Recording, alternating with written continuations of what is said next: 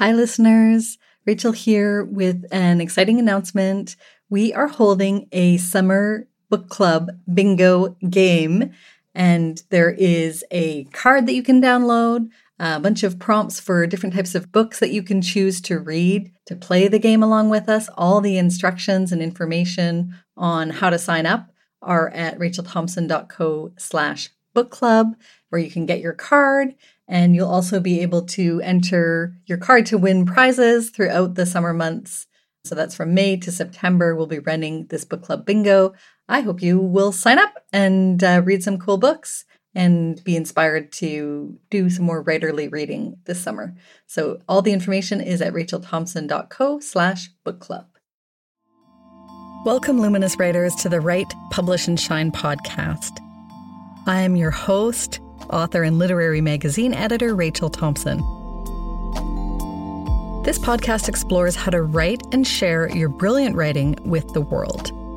In each episode, we delve into specifics on how to polish and prepare your writing for publication and the journey from emerging writer to published author. Hi, Luminous Writer, and welcome to this, the final episode in my series of special episodes of Write, Publish, and Shine that take you on a deep dive into the creation of Room Magazine, issue 46.3, where, if you've been listening all along, you know I was lead editor of the issue.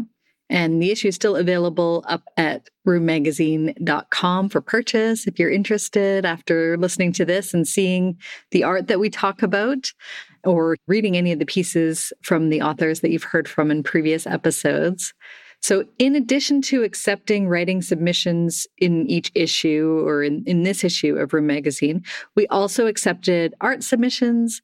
If you heard my most recent episode, that's episode 86, I spoke with our cover artist, Amy Friend, about her photography and artistic practice. And today it's my delight to speak to another artist whose work we accepted for Inside the Issue.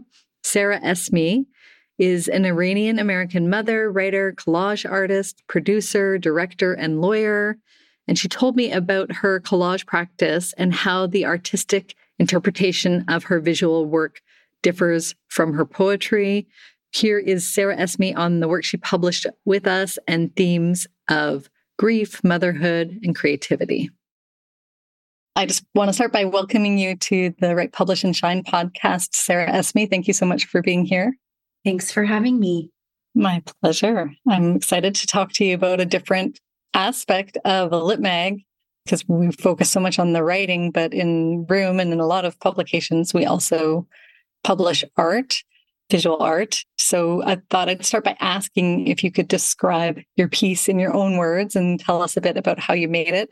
I should say it's called Insides, and it's an analog collage that you made last year. So, Insides, I guess I would start by saying it's a collage kind of framed by the image of a woman in boots. It's an image of her legs and her thighs are bare and she's in boots, black boots from the knees down. And we just see her from kind of the thighs down. She has a bouquet of, I think, orange carnations hanging upside down between her legs.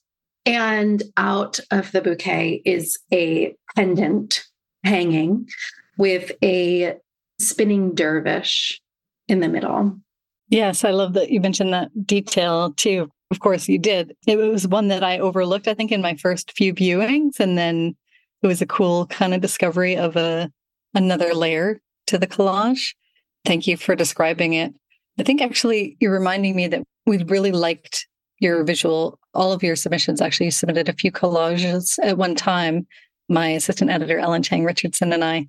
And we like that one in particular inside, the one we selected. But at first I thought, oh, I'm not sure how this connects to the theme of ghosts exactly. But I think between the whirling dervish somehow it seems spectrally, I guess. And then also we ended up accepting a lot of work that had this sort of organic, kind of witchy vibe to it, I guess, somehow. And it felt like it really fit alongside those pieces of writing. So thank you so much for submitting it.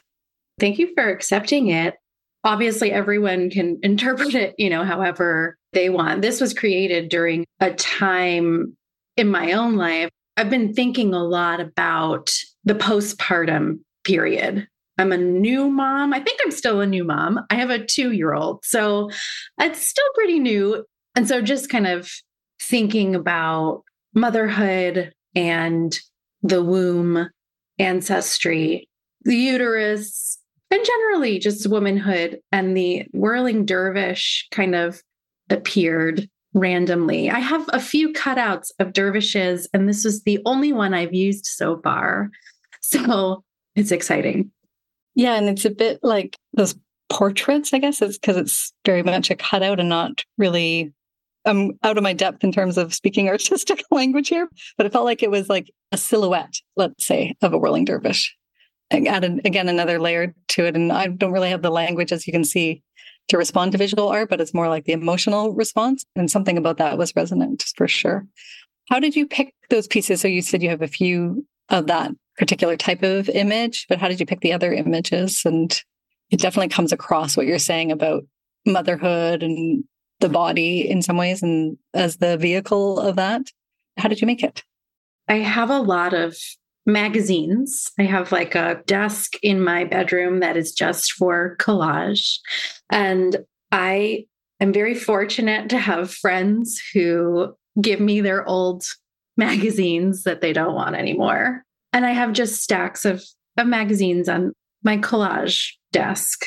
And when I have time, which is not often these days, but when I do have time, I will cut out images that speak to me and I will collect them and put them in a particular pile. So I have images of smaller, more detailed images, and then I have a pile for backdrop images. So this woman is kind of up against, I would say, like a mossy rock, and there are some vines in the background of this collage. So that's an example of like background image as opposed to like a detailed specific image, such as the dervish, for instance, or the bouquet of carnations. Sometimes I only have time to do a couple cutouts and then kind of have to leave my desk. Other times I am able to kind of play around with the images and see what works well.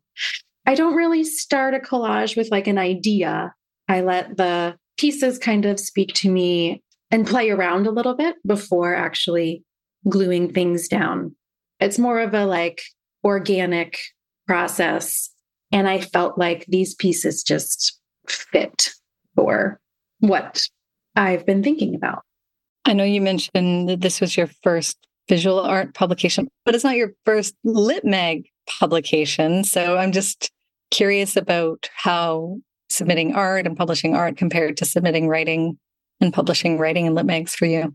I've gotten to a point in my life where I am comfortable submitting my writing. I just kind of know what goes into it and I have more practice, I guess. I have more experience and I have been creating collages since I was 24. So I'm 10 years ago. I'm 34 now.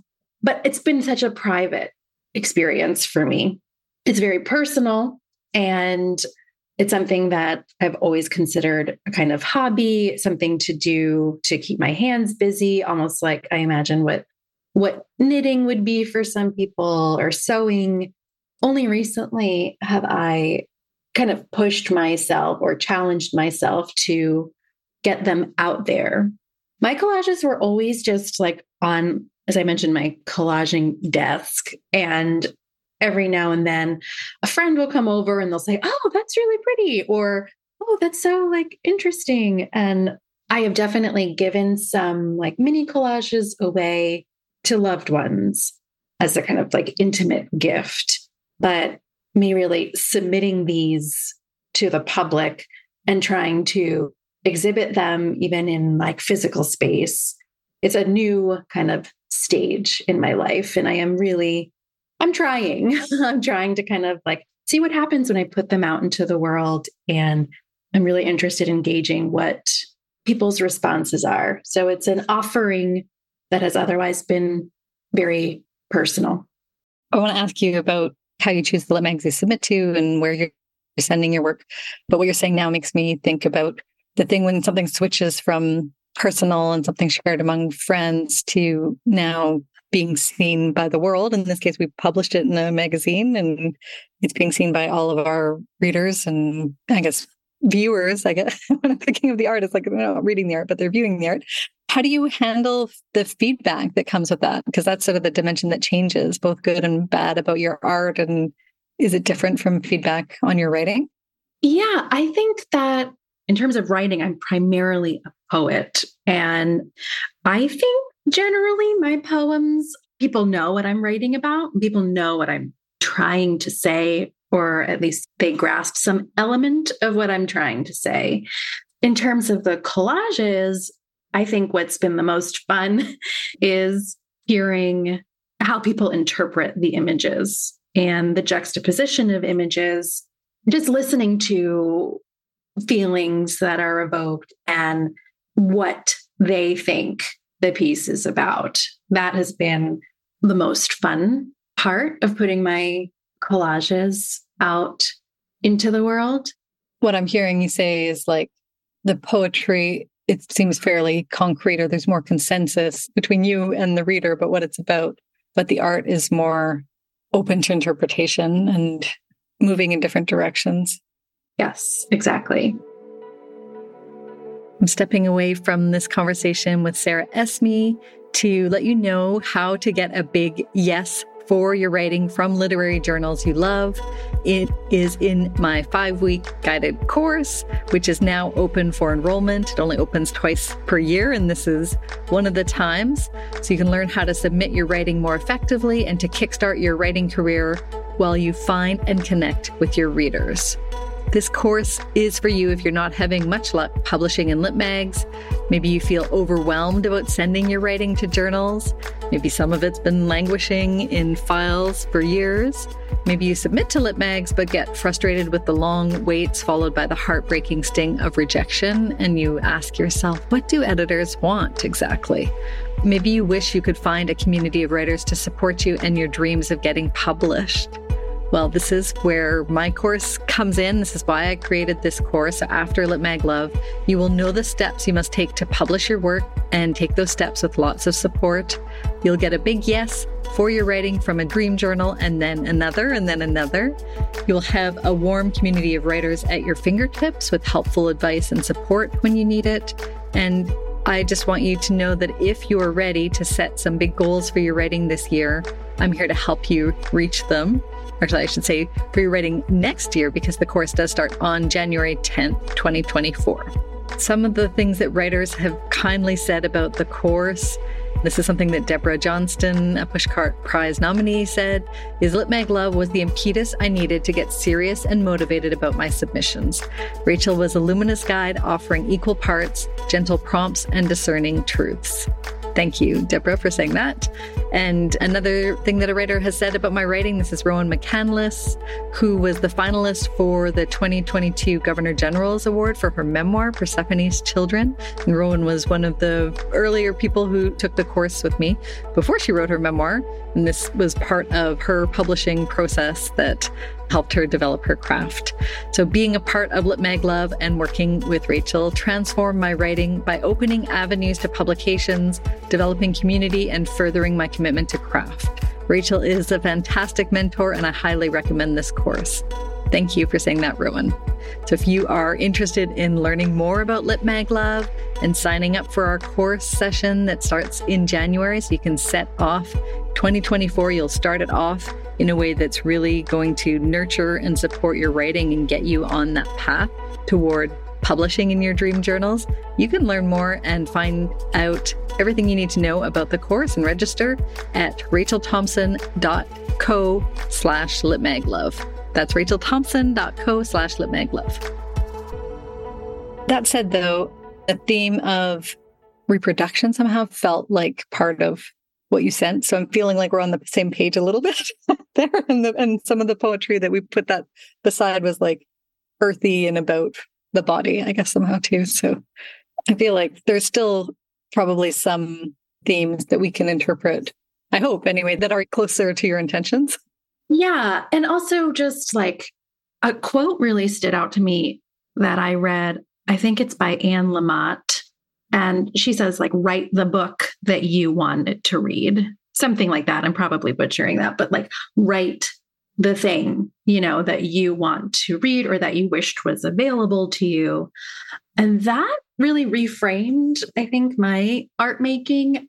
I come from a family and a culture that doesn't really want us as young women to share our experiences or to be completely honest about our experiences. So, reading that quote by Anne Lamott, you know, write the book, or in other words, you know, make the collage, send it out, was a way for me to kind of face my fears of putting my work out there and take a risk and actually expose what is going on, you know, behind closed doors or, you know, the various experiences of motherhood. Like I said, the postpartum phase.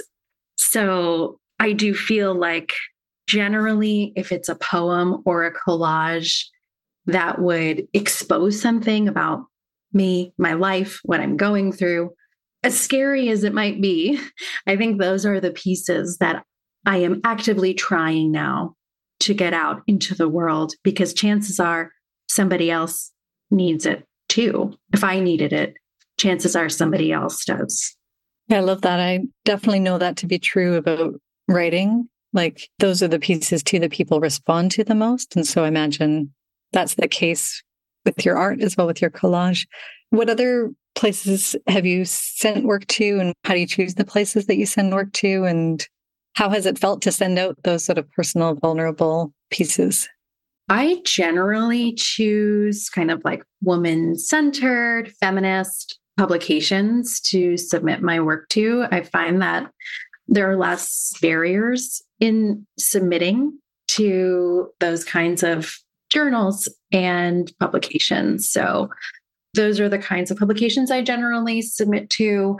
And I am really interested in the relationship between editor and contributor. I think that there is a lot of room for collaboration. And I think it's really rewarding as a writer or as someone who's submitting to work with the editor and have a conversation about the piece and also just kind of figure out and talk about how the piece fits into the general issue and the theme I think that's not necessarily, it doesn't happen a lot.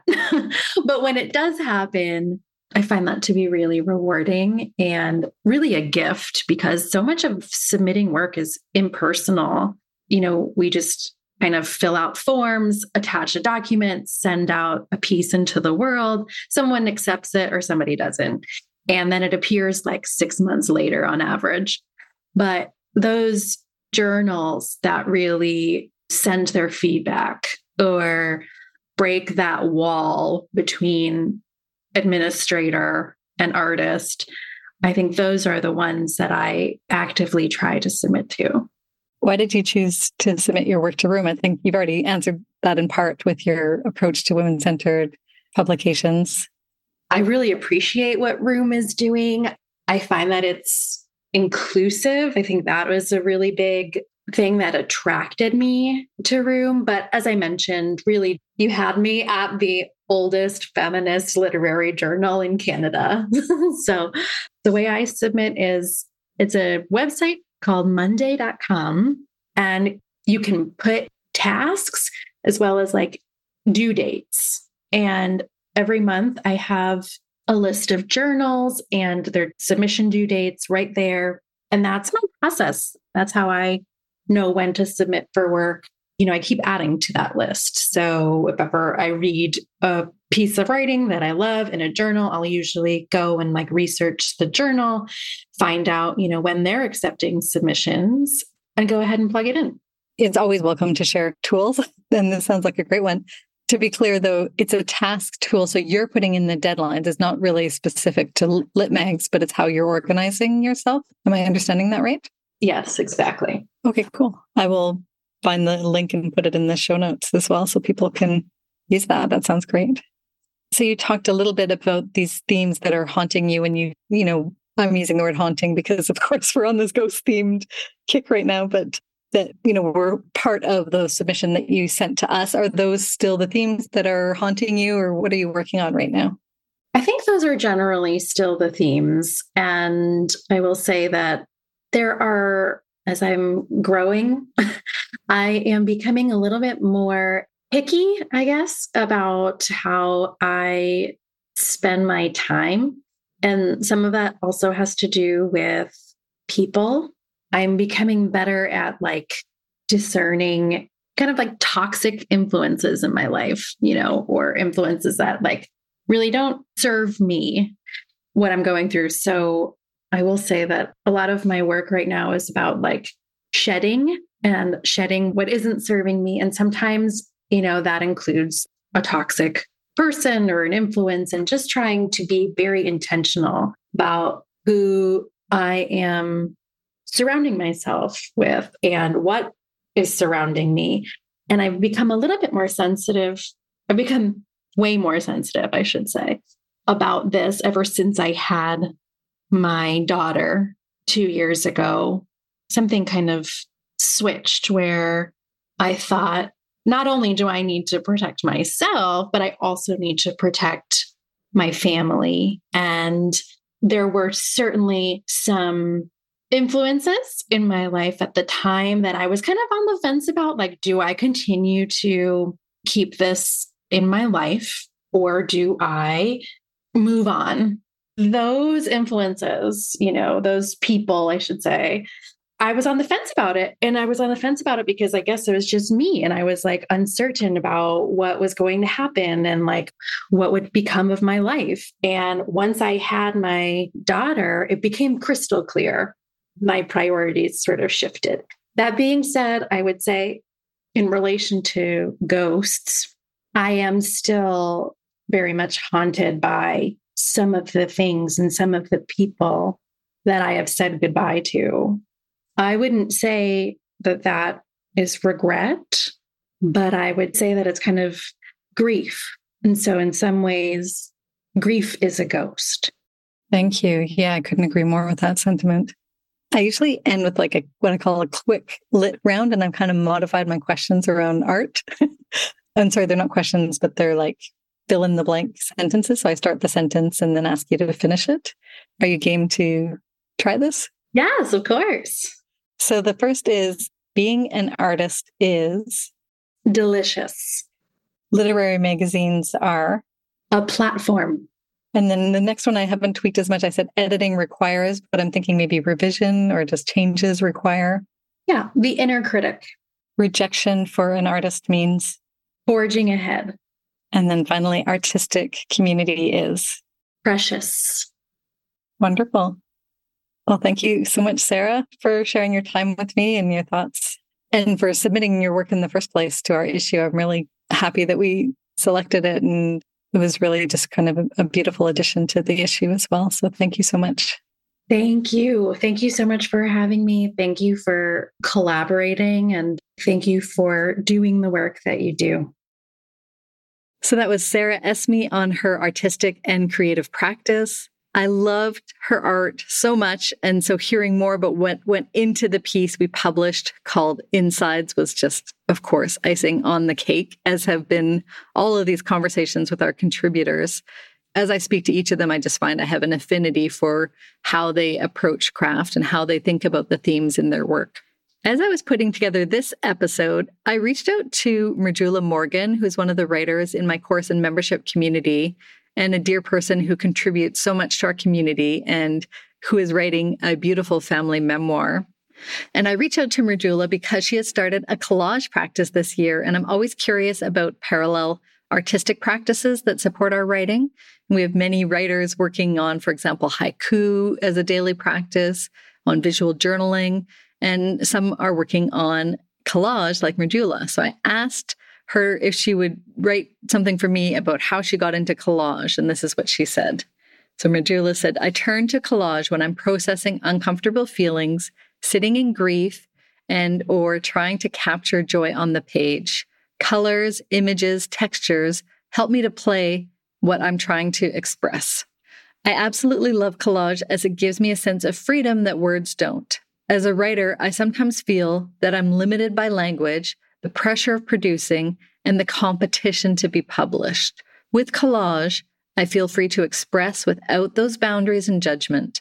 Collage, like unwritten art, can be appreciated by everyone, not only those who have studied and are familiar with the written word. My emotions, feelings, grief, rage, hope, almost anything has a different life in collage. I often feel that words aren't enough, and maybe they're meant to be just that enough to a point.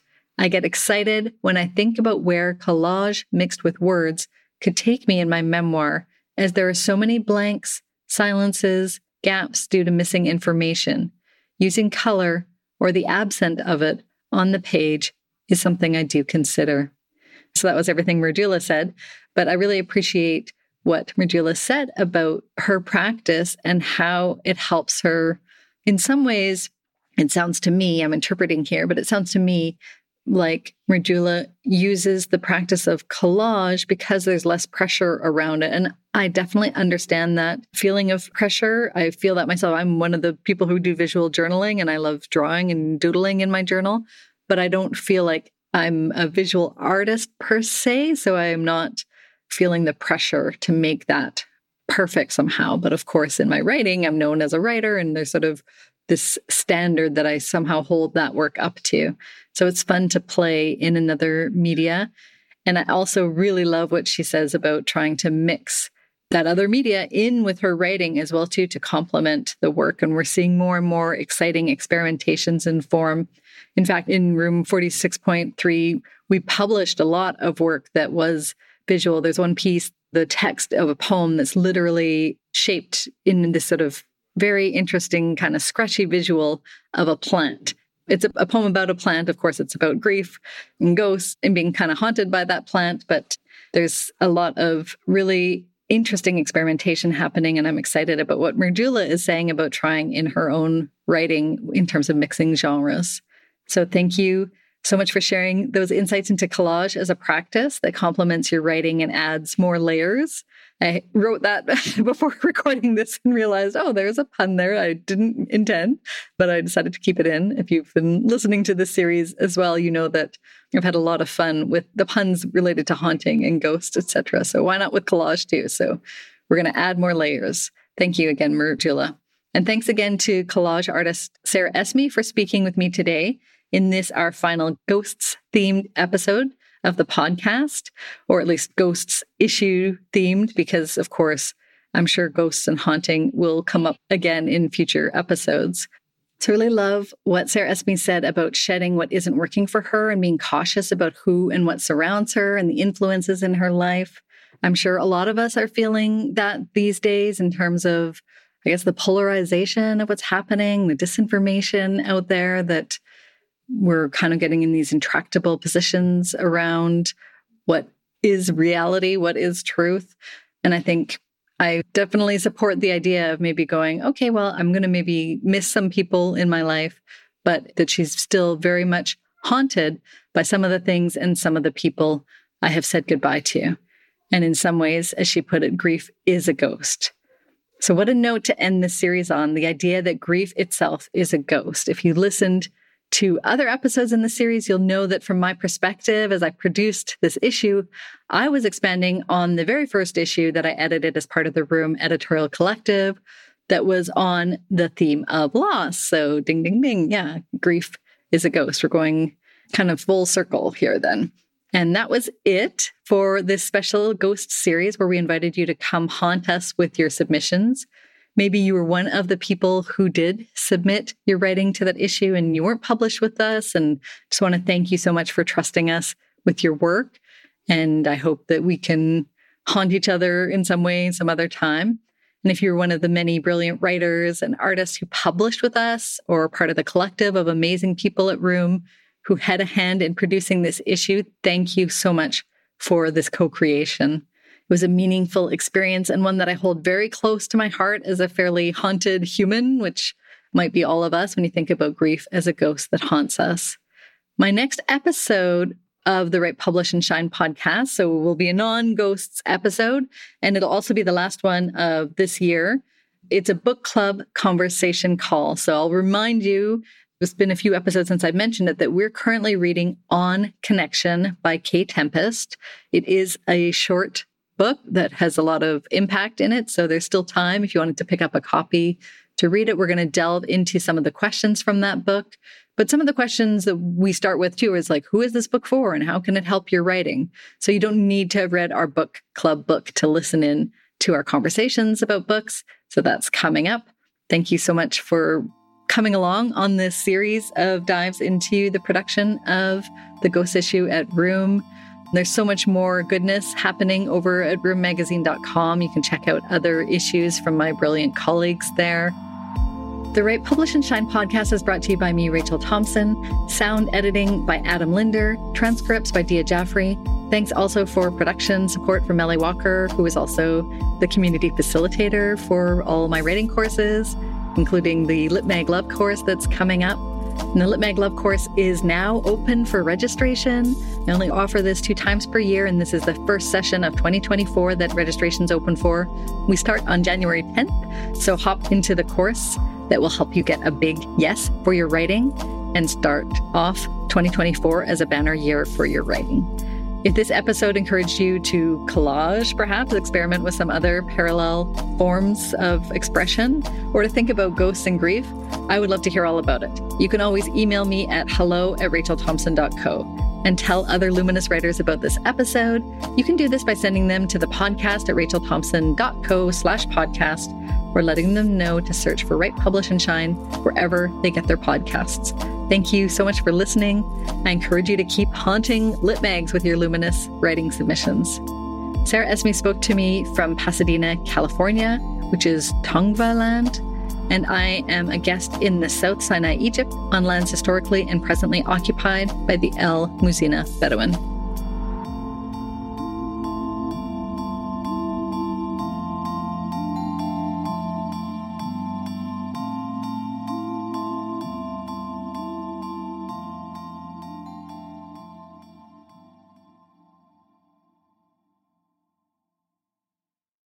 Join our game of book club bingo this summer. Learn more and sign up at rachelthompson.co slash book club.